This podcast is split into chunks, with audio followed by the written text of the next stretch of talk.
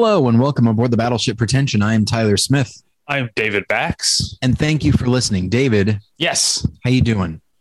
Well, I'm sad because people keep dying. I feel like we could just like reserve the beginning of the show for like in memoriams because so many people have passed away. Yes. Yes. Recently.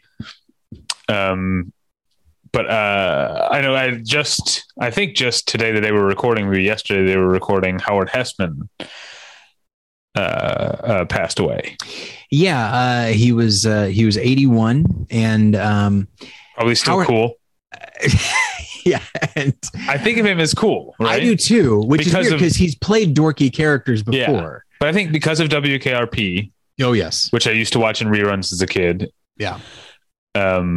And then he's in Spinal Tap where he's like, yes, yes. He's like the manager of a more successful band. Right. I believe so. Yes. Yeah. And he's really condescending if I remember correctly. Yeah. Yeah. Yeah. And also like, WKRP was a little bit before our time, but again, reruns is what you were talking about. And then there was like Head of the Class, which was much more in our wheelhouse as far as pop culture generations. And then his character was replaced by Billy Connolly. But I forgot about that. That was like, I think that was the last season or whatever. And I honestly think I've probably seen more WKRP and reruns than I actually watched Head of the Class. Oh yes. Me too. 100%. Yeah. And then just, he would show up. I mean, he was in a million things. He would show up in like Clue. He showed up in About Schmidt and just so many movies and TV shows. And he was just one of those guys like, I didn't think of him as like this amazing actor, but I always thought him very interesting, always very watchable. And it's just one of those things that like, he was just sort of ever present. Yeah. Yeah. So rest in peace. You know where he wasn't present? Okay. Where's that? The new WKRP in Cincinnati. A lot of people, do you remember that show? Yeah. It lasted a couple seasons in the early 90s and a lot of people came back. But Howard Hessman was not there for it. That does not surprise me. Have you seen that quote that Brian Cox gave in an interview where he's like defending like actors who like are like methody and have weird like, because it specifically comes from Jeremy Strong, who's on Succession with him, who apparently is like a real like dedicated weirdo and stuff like that in real life. And he was like defending them. But then when it was something like when the interviewer asked him if he, would do those sort of things, he said, "Oh no, I'm too old, too tired and too talented for that shit."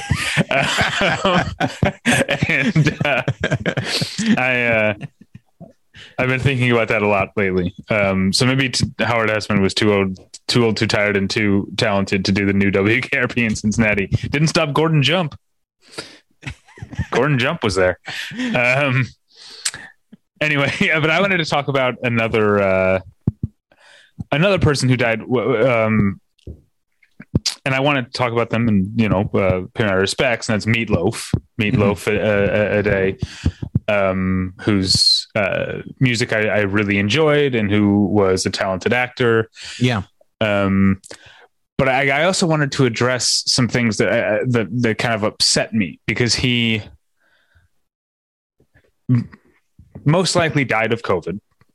That hasn't been officially announced. He was diagnosed with COVID somewhat shortly before. So he died of COVID or complications from COVID, most likely.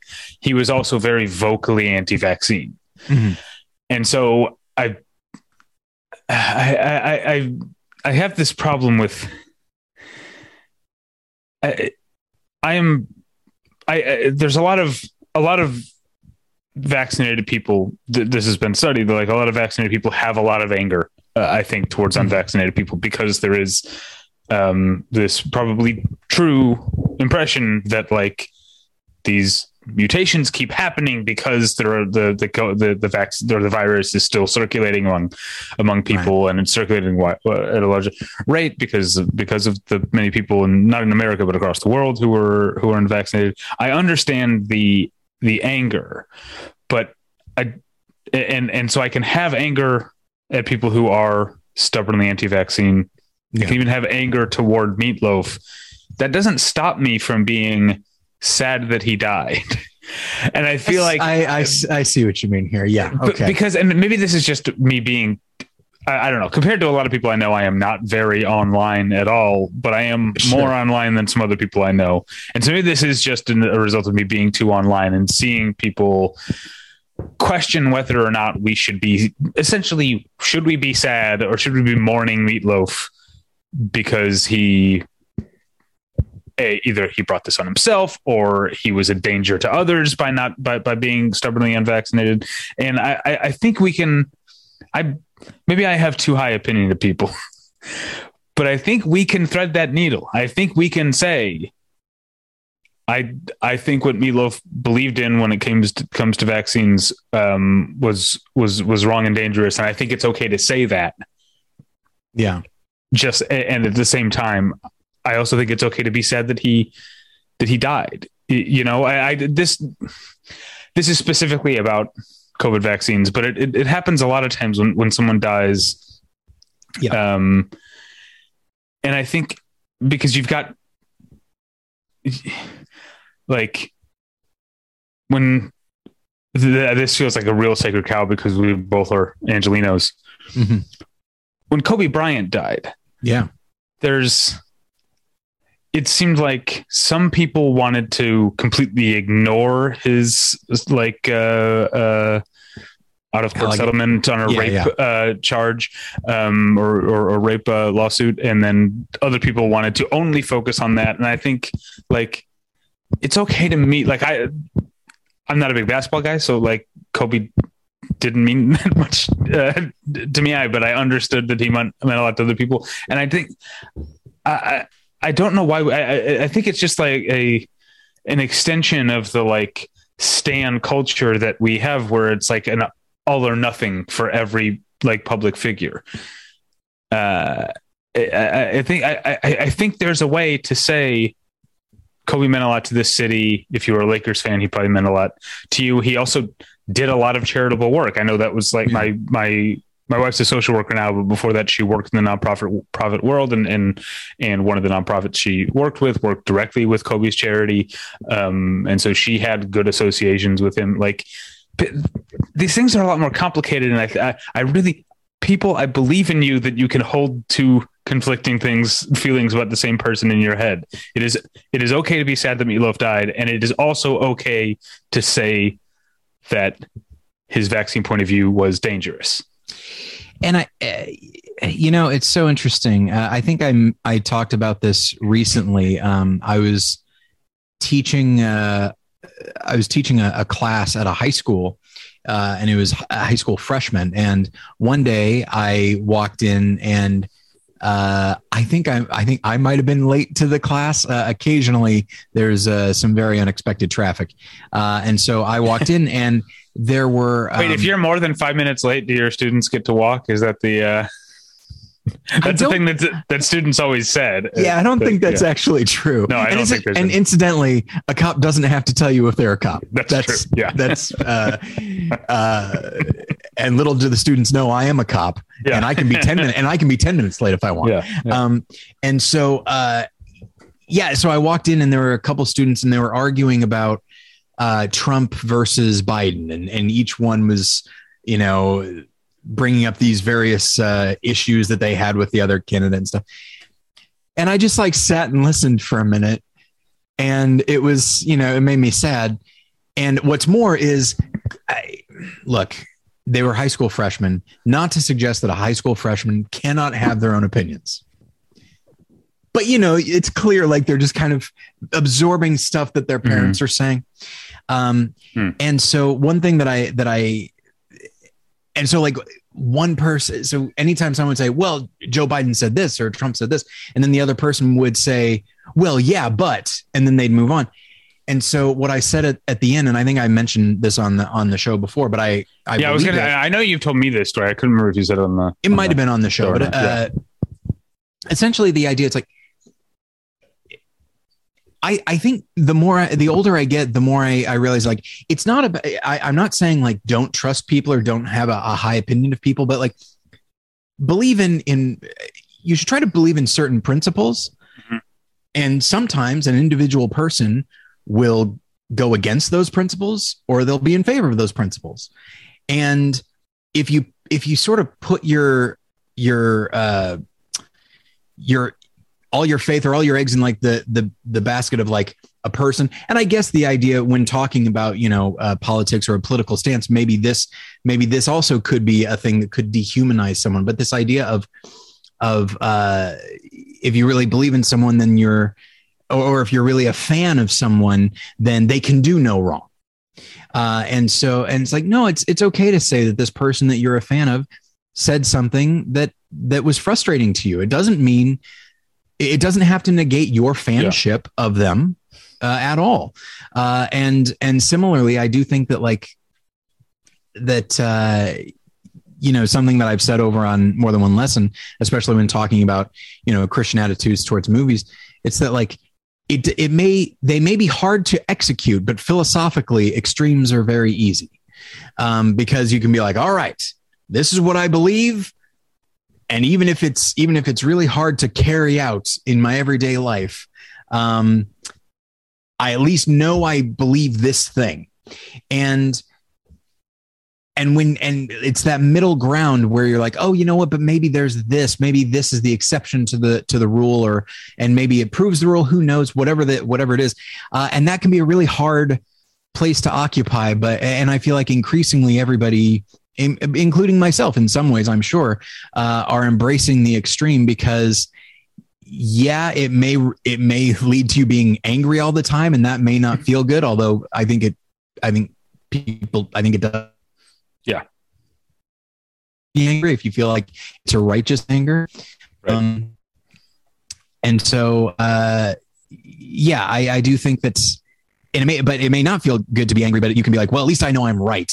And I think there are some things that we all think that we are right on, which is fine, but recognizing that, yeah, maybe not 100%. And maybe the other person has a point, or at the very least I can see where they're coming from. And I don't know, I'm rambling a little bit because you happen to have touched on something that is increasingly frustrating for me, just seeing the idea of like, yeah, you can be a fan of Meatloaf and be disappointed in his views.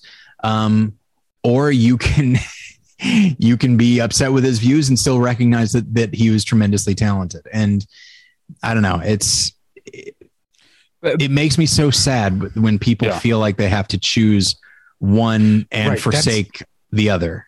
Yeah, that's the thing. You can do both. You can do both. All right. Well, we've said it before. Like, Roman Polanski should be in fucking jail. Yeah, absolutely. But he did make Chinatown, which doesn't get him out of jail. It does not. It doesn't. But it also doesn't mean that it's not a good movie. Exactly. Yeah. Exactly. Yeah. But that said, I would trade I would never watch any Roman Polanski movie again if it meant that the girl didn't get raped, obviously. Yes, absolutely. In a heartbeat. Okay. Yeah. What a brave stance for me to take. And like an obvious, easy, and also impossible hypothetical. Yeah. Of course, when push comes to shove, if someone put a gun to your head and be like, okay, seriously, I know how much you enjoy, The Ninth Gate. I never saw The Ninth Gate. It's fine. You know what's more than fine?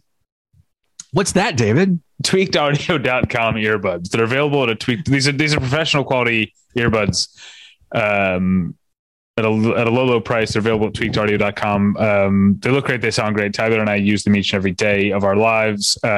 Today, to switch it up, because I've been talking way too much the last couple of weeks about still listening to, much like, I'm still watching movies from 2021 because catching up in terms of like for our top 10, we're not doing a top 10 albums episode, but I'm still like catching up on albums of 2021. I've been talking about metal a lot the last couple of weeks. So I'm going to switch it up to hip hop and talk about the Aesop Rock album, Garbology. I really like Aesop Rock. And I always have a twinge of like guilt about that because he's like the white rap fans, white rapper. Do you know what I mean? Like, but I think he's good and I think he's like well respected. But I always feel a little bit like, because I don't know rap as well as I know other kinds of music. So like if someone asks me like, oh, what good rap are you listening to lately? I feel like it's obvious for me as like a rock centric white hipster to like point out white rappers. But that said, I like Aesop Rock. Garbology is a really good album. Sounded good at my tweakedaudio.com earbuds. They're available at a low price at tweakedaudio.com. But if you use the offer code pretension at checkout, you get 1/3 off that low price and no shipping charges. So please go to tweakedaudio.com and use the offer code pretension. Getting the smile and confidence you've been dreaming about all from the comfort of your home isn't a total mystery with Byte clear aligners. Just don't be surprised if all your friends start asking, what's your secret? Begin by ordering your at-home impression kit today for only $14.95. Byte clear aligners are doctor-directed and delivered to your door. Treatment costs thousands less than braces, plus they offer flexible financing, accept eligible insurance, and you can pay with your HSA FSA. Get 80% off your impression kit when you use code WONDERY at Byte.com. That's BYTE.com. Start your confidence journey today with Byte. Okay, we're back. All right. Tyler, yes. Let's get into it, shall we? This is like 18 film Twitter cycles ago, but I couldn't not turn it into an episode. The director, John Magary, he directed The Mend a few years ago. Okay. Probably more than a few years ago, but time flies when you're old. He tweeted, this is on January 15th, tweeted, trying to be more positive, but recently I was on a long plane ride and almost every normal looking adult was watching like Black Widow or Jungle Cruise as their in-flight entertainment. Baby food culture, he calls it. And I wanted to talk about it because I think this does speak. I also am trying to be more positive on Twitter, so I wouldn't have tweeted that sort of thing. Sure. But this does speak to something that is going on that I don't know if I'm as pissed off as John Magary about it, but I think it's a real thing that he's talking about. Mm-hmm. Now, I think if you read the responses to that tweet, he's like, a lot of people are taking the sort of off ramp of like, it's a plane. Like, this is what you watch on a plane, you know, and also like, what kind of selection do you have on a plane anyway? And that sort of thing. And so people are taking that to detract from the main point, which is that, like, I feel like there was a time 20 years ago, I guess, when I was like, or that's 20 years ago. I was still a teenager. So just less than 20 years ago. I was like in my early 20s when I was a man. I'm a man now, but when I became a man, you sure are. And like, I felt like at the time, the fact that I would occasionally include in my film diet, mainstream family films, was like, there was something, it seemed novel, you know? Sure. Like that I was a guy in his 20s who was, you know, well-versed in the Agent Cody Banks. Yes, that's right. Which, by the way, is a perfect example of what you're talking about. Thank you. But I also, it's in my mind because, and thanks to Charlie for joining us last week. But I mentioned Agent Cody Banks last week, too, when we were talking with Charlie. I was naming, well, you would have liked this because Charlie also used to live in Chicago. And I was naming movies that I could remember that I saw at the AMC River East. Oh, yeah. And I named Land of the Dead, which you and I saw together there. $1 Million Baby. I saw that. Oh, I saw that on DVD. And then let's see, I feel like Mystic River. I saw Mystic River there. That was also a DVD for me. And I saw Dark Blue there. There weren't many movies I saw there, but I remember those. DVD. Wow. Anyway, what I'm saying is that like it used to be kind of novel. Now I feel like I have less of that stuff in my diet than I did then. And I wonder if it is me resisting the fact that has become the mainstream, that that like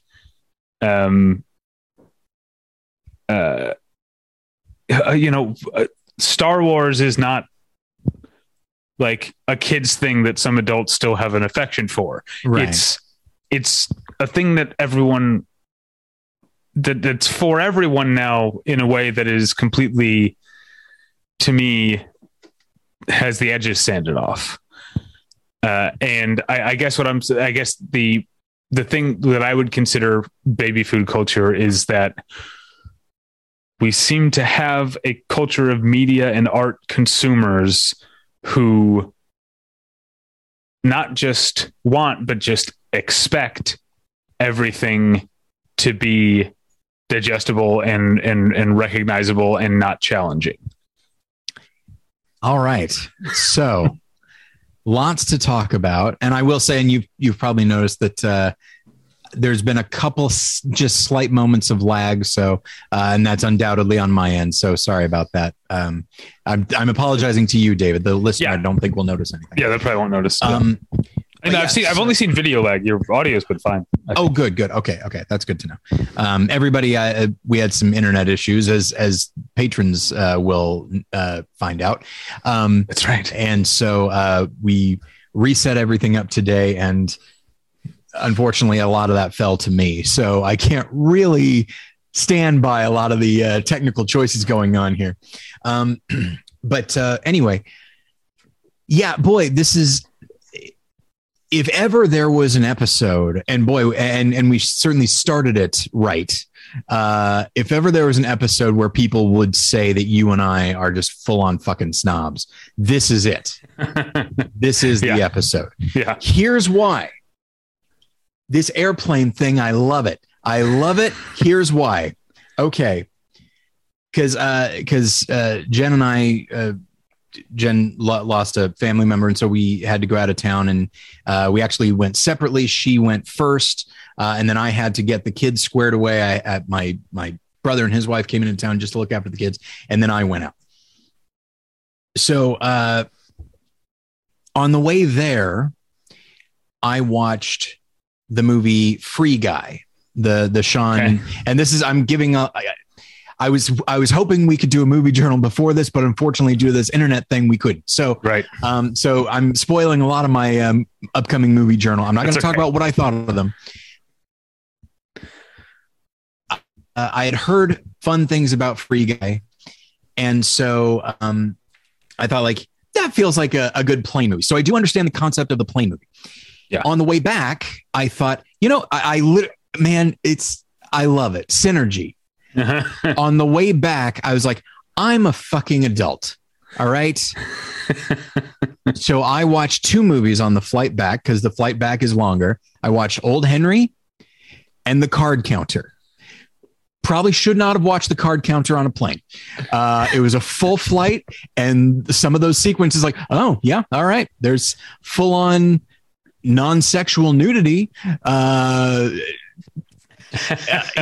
like prisoners and stuff. It's like, so what were you watching it on? Like your iPad or? No, I was what the plane offered it. It was on the, the screen on the. And so with the nudity, it was not edited. No, it was not. See, I almost never watch movies on planes because I am a plane sleeper, much to my wife's eternal fury, because she cannot sleep on planes, and she just spends the entire time. Like, I just imagine her looking at me and like mumbling under her breath because I like.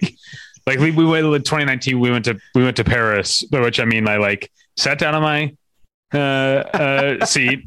I like finished the magazine article I was reading, and I was like, I better take a little nap, and then woke up in Paris.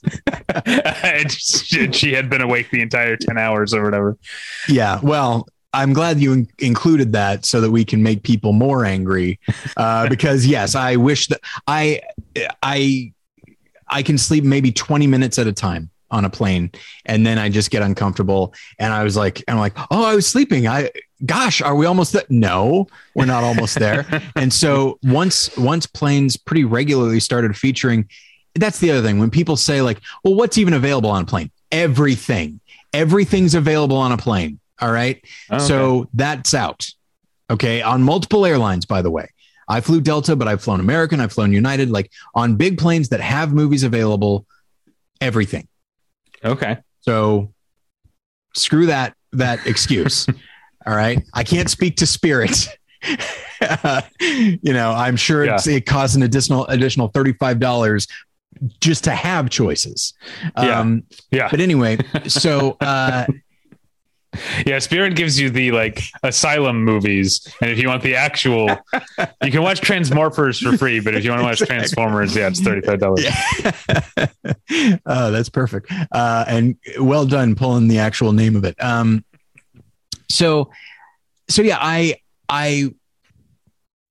I had the thought, Free Guy. Absolutely. It's a Sean Levy film. It's everything you expect from that. And I knew that. And again, it seemed like a fun, plain movie, but it was also one I had heard fun things about. And I do not enough to watch Red Notice for some reason, but I do appreciate Ryan Reynolds as a screen presence.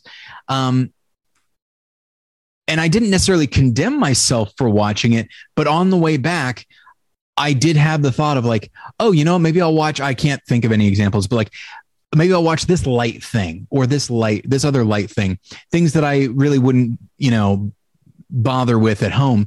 And I had the thought of you know what, we're in the middle of Oscar season. I do this podcast. I'm way behind. I've got 4 hours to myself here. I should do this. And so I watched two movies that are, in my opinion, not baby food. Old Henry felt pretty mainstream to me in a lot of ways. Yeah. Yeah. I think a lot of that has to do with who I am, what I do for a living, what I do on the side, basically everything that's my whole identity. I feel an obligation to see movies that are made more for a certain type of adult. And so the thing that I wanted to get into with the concept of baby food and the baby food culture, I do agree that the vast majority of movies out there that people see and talk about are, these movies that skew young or have a younger sensibility or whatever you want to say. And are also, to use the term of art, they're established IP. Yes. Often. Yes. Yeah. And I did think that that's a relatively new development. I'd say the last years, maybe even just the last 20. And I did think that how much you and I don't even know where I first heard the phrase power of the dog. Just I'm picking a big awards frontrunner starring Dr. Strange. You know what I mean? And Mary Jane from a different era. I don't know where I first heard it. It's just part of my world. And that's the world that I live in, the world you live in. And so I do wonder, I jokingly call them normies. I do wonder, where are they hearing about things? Where, are the movies are not as vital to some people as they are to us, and so they are just they're just a fun diversion. And I don't mean to denigrate that, but when movies are that part of your life where they are at best just a diversion, then where are you going to hear about anything that isn't just crammed down your throat by studios, which is usually the movies that we're talking about? You wouldn't even necessarily have to have a reason to go looking for something more. You might not even know there is anything more. And I'm not talking about intelligence level. I'm not even necessarily talking, I guess I am technically speaking, talking about ignorance, but I don't know, just the idea that this is what's served up for you. It's there are probably all kinds of things that I accept, maybe from a culinary standpoint, because it's what I'm aware of. And other people would say the slop that you are eating is shameful, so don't get me wrong. I very much do believe that there is this baby food idea. But I do also think that it's just such a different it's just such a different world. I feel like you and I tend to occupy, when it comes to movies, a very different world than most people. So what you're saying, I think I understand what you're saying, is that like the people that John Magary is talking about who reach directly for Black Widow and Jungle Cruise, they don't know what else is out there. This is what movies are to them. Yeah. I guess it's there's an Ouroboros type of situation. Sure. Here, but in general, I think people, I don't entirely want to take the blame away from the audience or from the consumer. I feel like, unlike me, I should be the one who's railing against the big corporations or whatever. But I do get a little fed up with the idea of people not wanting to challenge themselves, because I think it speaks to, and we're talking about art, but I think it speaks to a bigger impulse that is probably worldwide, but I think it's a really like an American thing to not be. Americans like travel outside their own country less than the average like world citizen, and are less likely to speak more languages, or less likely to have friends who live in another country, that sort of thing. So it is like an American mindset of like, everything I need is already here. Yeah. And so that mindset of not even occurring to people to go look for something else in culture, right, it's a problem. I think to stick with the food allegories, I guess John Magary called the baby food, but really what I would say is that those movies are kind of like junk food or fast food. Yes, which I like. I am a guy who will go through the Taco Bell drive-thru. I recently went through the Arby's drive-thru with my wife because I knew. It was, and I've said this to her multiple times, like, because she's not a fast food person, but I was like, I know your taste. You will like the seasoned curly fries at Arby's. And so finally I like got her to go through the drive-thru with me, and like, and she was like, oh, these are really good. Like, I knew it. She was into it. So I have an appreciation for things like Arby's seasoned curly fries. And I think about fast food, and I go to fast food, but I also like to go to, not necessarily nicer restaurants, but also like more, local mom and pop restaurants. I like to cook for myself. Like I have a wider palate, and I feel like the, people who are only watching these Disney IPs essentially are only eating fast food. And now this is to get to something you're talking about, to keep belaboring this, this metaphor. There are places in this country, you know, the term food desert comes up.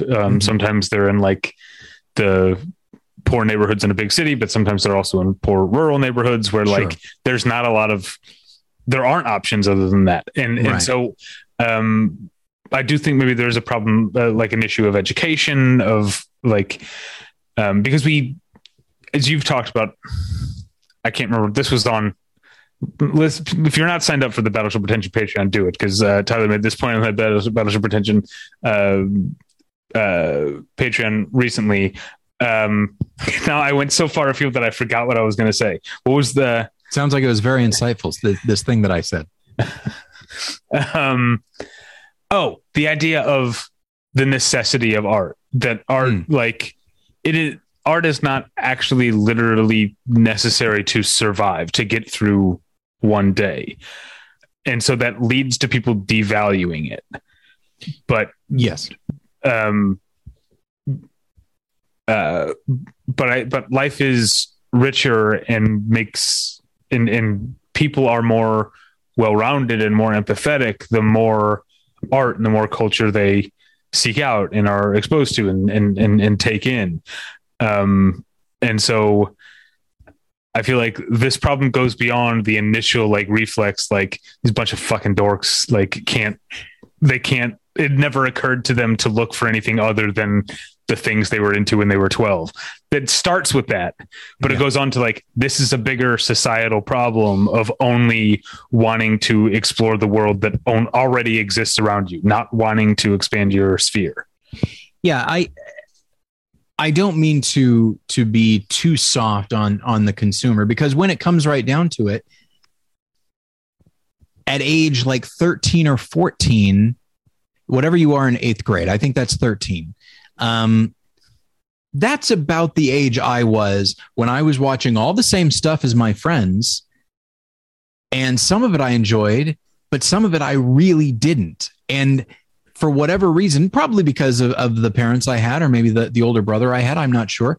I'm sure that that's a big part of it. But like, I thought like, I don't think I ever phrased it this way, but it's like, there's gotta be something more to this thing. Like, it can't only be this. Surely it can't only be whatever the, I've said it before, like the thing that turned me was Adam Sandler. And in retrospect, good Lord, Billy Madison is a fucking masterpiece, but, you know, compared to what would come later, but, it just wasn't working for me. And so then I just kind of cast a wide net just to see like, well, what else is out there? And so I do think but also just, you know, some people myself included, I think are just more artistically minded. And if a film or a piece of art or a book or whatever is not pushing a certain button, then we'll find one that does. And maybe some people don't have those buttons, and that's okay.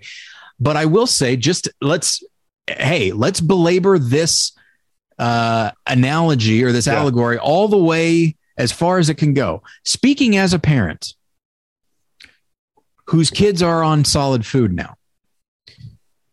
Good for them. Yes. I mean, and we actually never did a baby food phase. They were on formula, and then we still gave them formula, and now they're on to just actual milk, but like, but we kept that going. And then we would just introduce solid foods to them. Like, especially once they started getting, and speaking as the parents, like, it was hard. It was really hard to do. It's why baby food exists. And it's why a lot of babies aren't introduced to solid foods until easily like 6 months later than our kids were. And I myself was like, oh, can't we just go back to fucking formula? Like, this is it's so much easier. It's what the parents, it's what we know. And I'm used to the routine, and yeah, it may not be good for the kids. It might be better for them to get solid food earlier. But man, this is just such a hassle, and I'm so exhausted. Thankfully, Jen and eventually I realized that, like, no, this is a good thing, and the kids are clearly eventually enjoying it infinitely more than when we would just give them formula. And so I do think that, you know, in this metaphor, formula was the only thing that my kids knew. And so they can be forgiven for when they are given, you know, homemade sweet potato fries, for example, that are soft. Don't get me wrong. But like, when they're given that, just not really knowing what to do with it, because it is a completely foreign concept, but also spitting it out and just not like, they're not even thinking in terms of enjoyment. They're like, this isn't food. I know what food is. Thank you very much. It's in this little adorable bottle. And so they can be forgiven for that. The question then comes, as the supplier here, do I then say, see, they didn't like it. I knew it. So back to formula for us. Or do I say, it's my responsibility to help to give them more options, to provide them with something of more substance, and hope and maybe even assume that they will grow to like it. And then within that, they will develop their preferences as far as like which of these solid foods they may individually like and which ones they won't. But it won't. But that will be a subjective thing on their part. It won't be because I gave up because this was so difficult. And so I do think in these I don't think it's a perfect analogy, but I was going to say, who's the parent? I would say the studios. See, I don't think I feel like we're like switching roles and I'm being the like capitalist here is like the studios. If this is what people are paying for, they don't have any responsibility to. Yeah, I get that. To do anything else. So, but I feel like that's why we should, as a society, value education, value criticism. You know, maybe that's a little bit self-serving of me to sure. to say value podcasts, specifically the higher end of the podcast Patreons, whatever. Yeah, that's what we should be valuing. Like, because I can't like I feel like it's a fool's errand to try and hope that Disney is going to go like back to producing like mid-budget touchstone even when it was even like I've seen this is like a sentiment I've seen on Twitter a lot recently is that like stuff from like the 90s and early 2000s that like we thought was crap seems so much more cinematic now. Sure. Because the look of movies has become kind of sludgy and homogenized in many ways, studio movies at least. But also like these mid-budget things. I remember like, this is going back a few years now, but there was a movie called The Art of Racing in the Rain. Starred Mila Ventimiglia and Amanda Seyfried and had a dog voiced by Kevin Costner.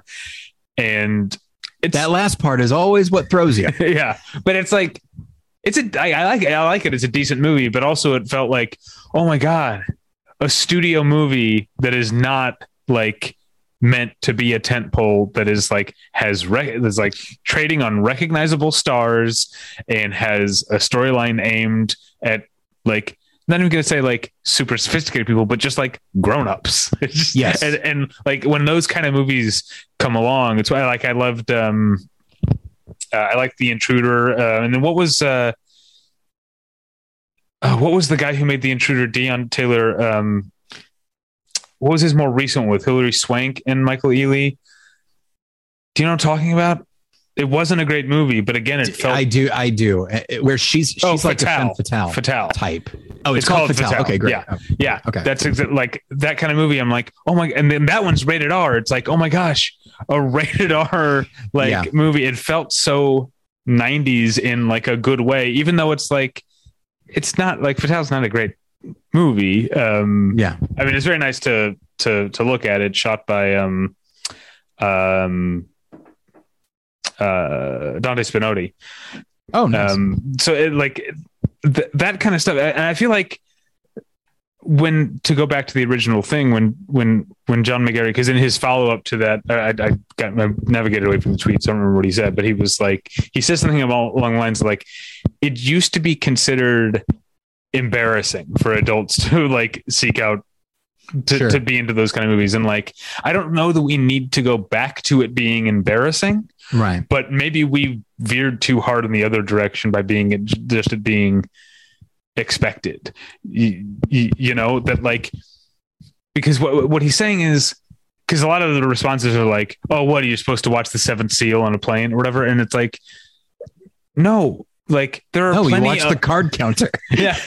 No, but what I'm saying, there should be, and there's a time when there were plenty of digestible mainstream like pablum that was made for adults, and I think that, and it's like it's a weird thing to mourn movies that like we never really liked in the first place, but it has fed this infantilization of media consumerism that we don't even have that anymore. We don't even have the fucking Bone Collector anymore or whatever, you know?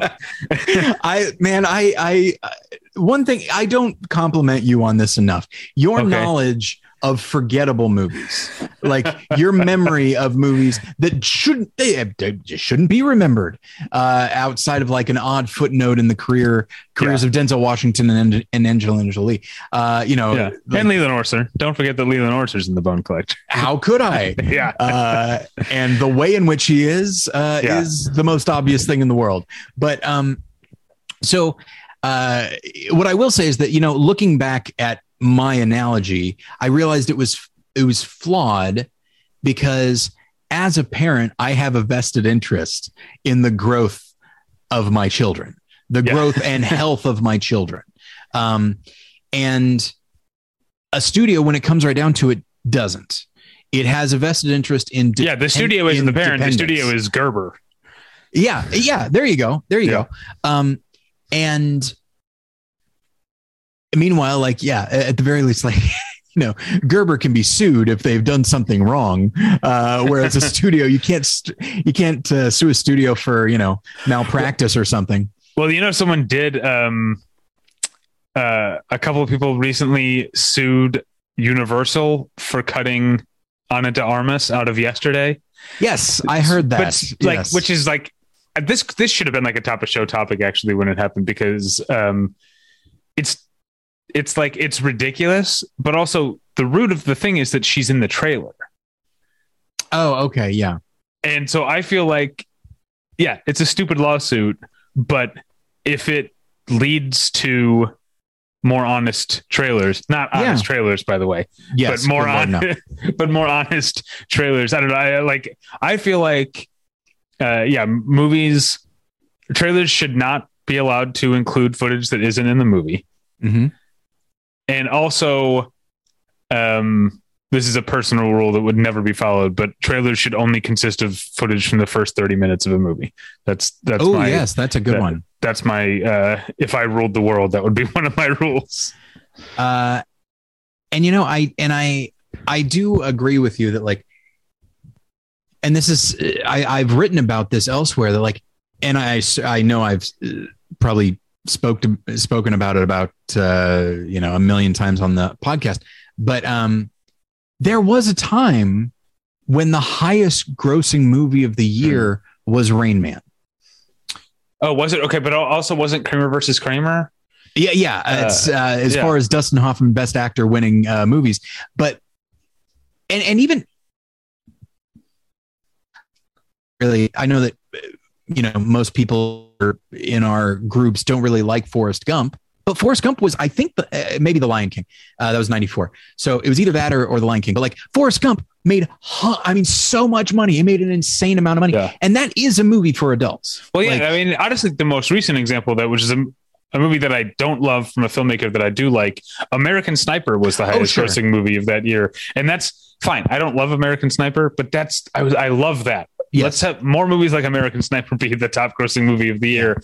Although I do think the reason it was the top grossing movie of the year probably does tie into some culture war type bullshit. Sure. But still, at least it was a lot of people going out to see an R-rated movie made for adults, not an R-rated movie like a Deadpool movie. And you and I have said this about A Star Is Born. I finally, at long last, did another More Than One Lesson episode, and it was about Ford versus Ferrari, a movie that there's a lot I like in it, but the thing that gets me is you could watch that movie and say, "Holy shit, it's Batman and Jason Bourne." It's no, it's the actors who played them playing very different types of characters because they're actors, and this is a movie that, it. I do think that there are moments where it sort of kowtows to a certain type of mainstream sensibility, but that's not a crime if it's telling a story for grown-ups that I guess kids could watch, but they're going to have to keep up. And I'm not saying every movie has to be that, but it is refreshing when that happens. And it doesn't happen as often.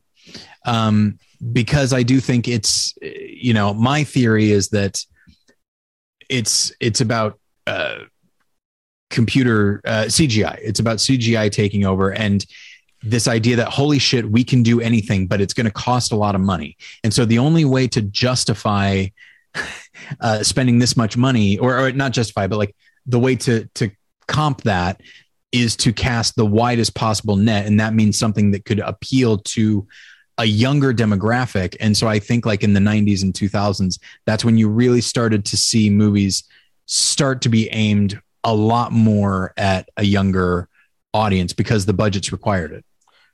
Yeah. Obviously, like you mentioned Ford v Ferrari, which is a recent movie that like fits a lot of what we're talking about. And this goes back to something you and I talked about, I think 2 weeks ago on the podcast, the idea of like the pros and cons of award season. Sure. One of the good things about award season is that every November and December we get studio movies like Ford v Ferrari. Not that I loved it, but again, it's exactly the kind of thing I'm talking about. It's a studio movie with big stars, and it's not necessarily made for 13-year-old boys. Yeah, and it's. And then, of course, you can still do one of those very wrong, like neither you nor I are big fans of, Green Book, but that is a movie that. Yeah, it feels very 90s in more than one way. Yeah. Yeah. But it's. Yeah. And so I do think that I think there's a lot of blame to go around. And in many ways. It's. Instinctively, I'm suspicious of the word systemic, partially because it almost makes everything too passive. But. Oh, like, what are you going to do? That sort of thing. Yes. Yeah. And so in this case, when it comes right down to it, everyone is just doing what is expected of them. Studios are doing what's expected of them. Audiences are doing what's expected of them.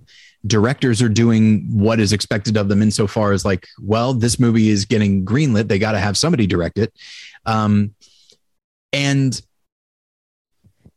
it's just going to keep going. I don't think it's going to end anytime soon.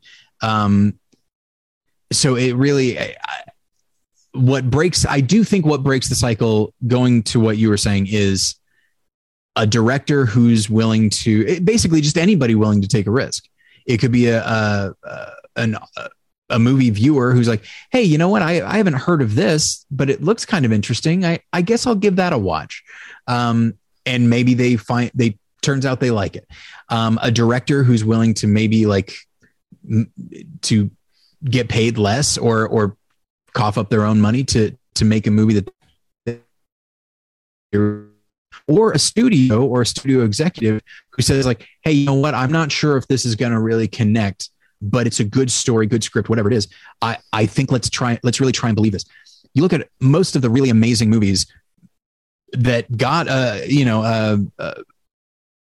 genuine studio support, and at the core of it, there's usually, from the creative side, a director or a producer who really thinks that, yeah, this might not be our biggest moneymaker, but I think we're going to be glad we made it.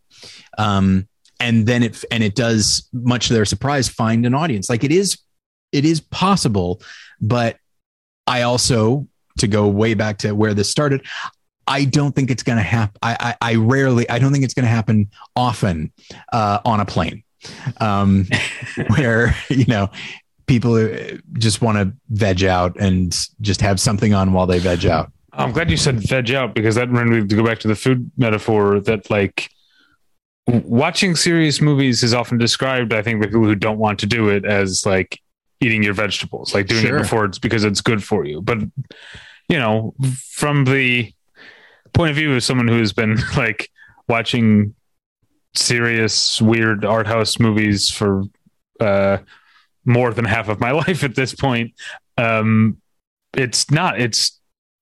movies are delicious. It's not just eating your vegetables.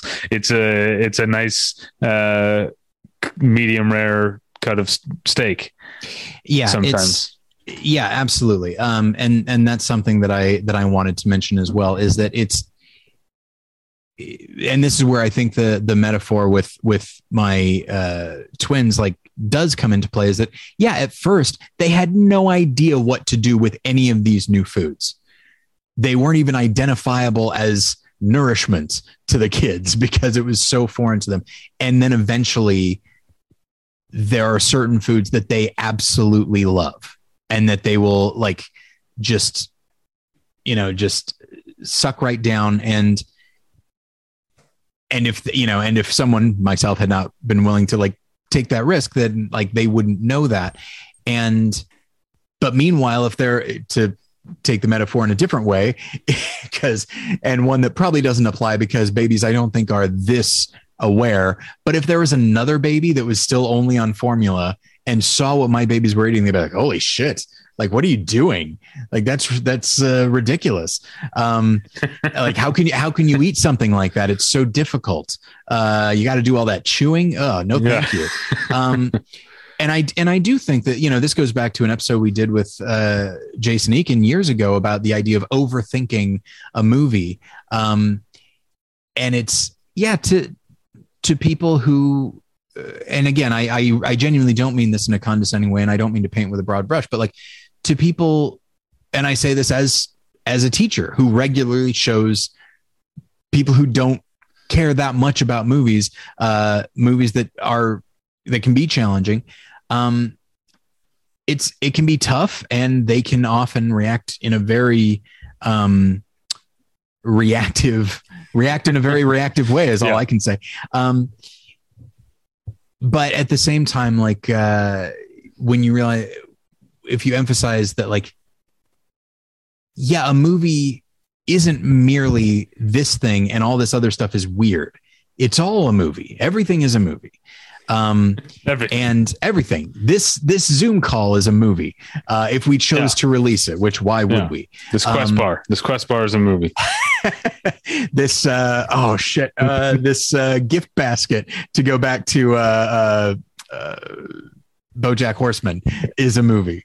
Yeah, look at these flowers. That's a movie. Oh my gosh, it's beautiful. I forget we're not doing this. This isn't a Patreon, so there's no one who can actually see this except for each other. I saw it. We're just entertaining each other by holding up objects in front of the Zoom camera because it's very late at night and we're getting that's punchy. True. Yeah.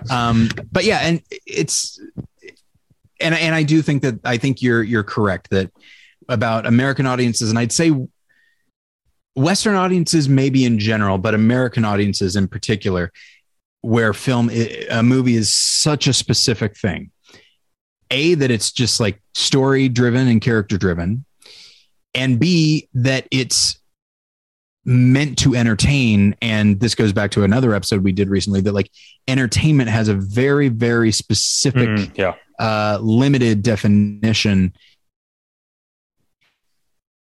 And it certainly doesn't involve something that is hard to pin down. Like, it's like, yeah, it can make me cry, it can make me angry, whatever, but at least by the end I know exactly what I watched. And if a film, if you don't know exactly what you watched by the end of it, it's like, well, that's clearly this director's an asshole. Meanwhile, that's the stuff that for us is like, oh, it is genuinely, to keep the metaphor going, it is genuinely nourishing, so much more so than like I enjoyed Free Guy. Then I watched Old Henry and I was like, oh yes, I like this more. Then I watched The Card Counter and I was like, ah, yes. Okay. That's the stuff. Now I remember. Yeah. Now I remember why I do this at all. And nothing against Free Guy, but like one of them was, one was fun. The other was invigorating, and invigorating can be fun. I want to, before we wrap up, I want to bring up one more tweet that got passed around. I'm not going to name the person because this will be a pile on. I don't want people to pile on this person, but this person was complaining about the Disney Plus series, The Book of Boba Fett, and said, Book of Boba Fett has very mild PG-13 level violence. Disney is forgetting that adults want content too. Not everything needs to be super sanitized. And so but like, it's funny, but it also illustrates the thing we're talking about of the person, the consumer, the audience, the viewer, not wanting to do any work, wanting the thing that they're already comfortable with to come and meet them, you know? But this person is so like close, you know, the Principal Skinner, like, am I out of touch? Yes. No, it's the children who are wrong or whatever. Like this guy is so close to realizing like, maybe I should be looking for like to scratch these itches that I have somewhere other than the Disney Plus streaming service. But then like, nope, it's Disney who are wrong. Yeah, boy, that's that. Yes, probably a good thing that you didn't say who that is. Yeah, it illustrates a lot of what we're talking about. And it illustrates, to go back, I think, to another episode we did, I don't even know how long ago, where we talk about like specific studios having their own personality. And you and I know that, like, we know historically, oh, Universal means this. It usually means monsters, horror, high concept stuff. I'm astonished that this guy, when talking about a Star Wars series on Disney Plus, is like, why can't this be more edgy? We're adults watching Disney Plus. This is getting off topic now, but I was trying to figure out what like major studio movies of 2021 I liked. And at what point should we be considering Netflix a major studio? I guess we should already. Yeah, we probably should. So maybe Power of the Dog is one of the best major studio releases of the year. Yeah, there's obviously, I mean, Licorice Pizza is a studio movie, not an indie. I loved Matrix Resurrection, so there are a few that are up there. But yeah, I think we need, like, because you'd have to do the research to like differentiate between what Netflix is picking up at festivals for distribution and what they're financing. And I'm pretty sure Power of the Dog as a movie is a Netflix original from the ground up, from my understanding. So as was The Irishman, I believe. The Irishman, yeah. And was Mudbound, did they buy that? I think they bought that one. Okay. I think, if I remember correctly, because I saw it at Sundance and I can't remember if it had distribution yet. I did. I know we have to wrap up. I'm so sorry, but I did have a thought, because I can imagine some people thinking like, well, wait a minute, Tyler watches all kinds of stupid shit. Anybody who, this is all just a big advertisement for our Patreon, but anybody who listens to our Patreon, they know that they're like, I was watching The Falcon and the Winter Soldier. Like, you know, that's a Disney Plus Marvel show. Right. And I do go and see Marvel movies. Now, admittedly, sometimes it's because I figure we do this show and one of us should at least have some idea of what a lot of people are seeing. And so some of it is that, some of it admittedly is just like a goof. Like, I remember I saw, what was it, like The Last Witch Hunt? That was a long time ago, right? With Vin Diesel. Yeah, that was years ago. But I remember I saw that because it's just like, it's a goof, you know? Yeah. And hey, maybe I'll be surprised. I wasn't. But yeah, and it's not to suggest that there can't be genuine artistry in these sort of baby food movies or TV shows. There can be. And when there is, it can be very, very exciting. And so I do look for that from time to time. And usually, especially in the world of Marvel, and I guess this is another thing to bring up, but like, it pushes a very specific button for me as a former comic book reader. And like, how are they going to realize this in a movie and TV setting? How big are they going to make this world? That's something I'm continually interested in, but it also speaks to who are the adults now? Us, like, we're the adults, and we, maybe every adult is nostalgic, but I can't think of a time in film, in Hollywood history, when studios were so focused on capitalizing on a generation's nostalgia. I don't know if it's always been there, but it does seem entirely, like I said, everything seems to be IP based. Yeah. All right. Well, my last thing I wanted to ask you is, tell me about this homemade sweet potato recipe you got. Like, is it literally like from scratch? Like, you're taking a sweet potato, chopping up into spears and seasoning it and putting them in the air fryer? No, we do this one in the oven. They're oven. Okay, so they're baked sweet potato fries. Yes, because the air fryer probably would make them a little bit too crispy. which the kids are not ready for. They'll get there. Yeah. And then it's on to Arby's seasoned curly fries. But yeah. And so but it has to be a very light seasoning. And yeah, you skin the potatoes and you chop them up. It's all from scratch. I've made those. I've made frittatas. I've made all kinds of stuff for the kids. That sounds fun. And because it's for kids, it doesn't have to be very complex, which is great for me. Right.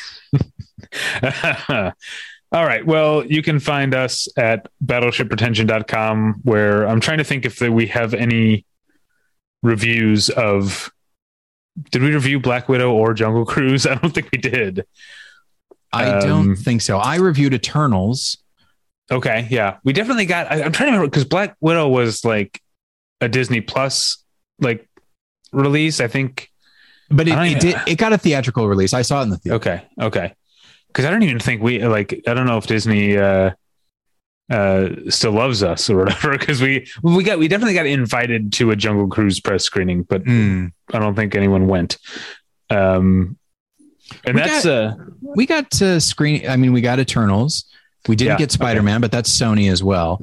But I think that we got Sony, who have never been not to be too much behind the curtain, but Sony has always been the toughest nut to crack for Battleship Retention for some reason, as far as the majors. Not Sony Pictures Classics, though. David, the reason. You remember what you said about Amy Pascal all those years ago. I bet you were going to try and pull an obscure Sony release, Colombiana.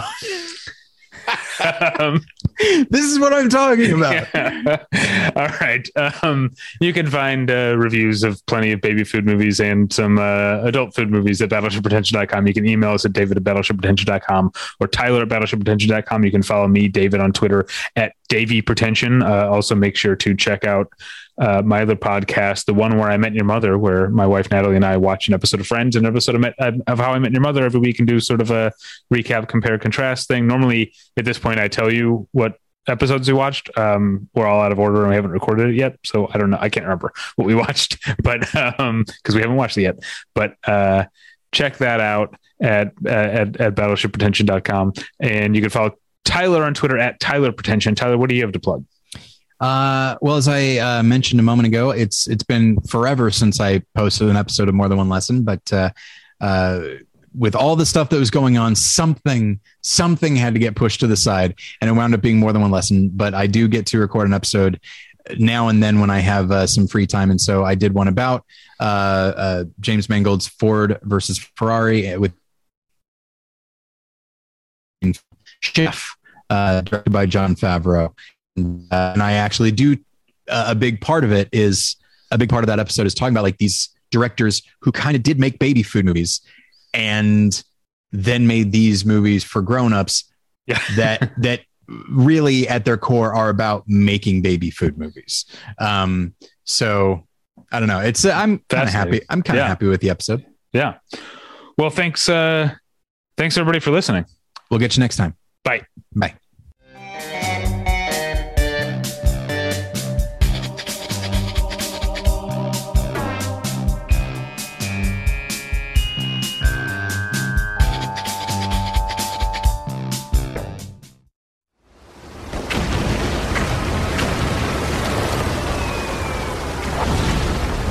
This program is a proud member of the Battleship Pretension Fleet.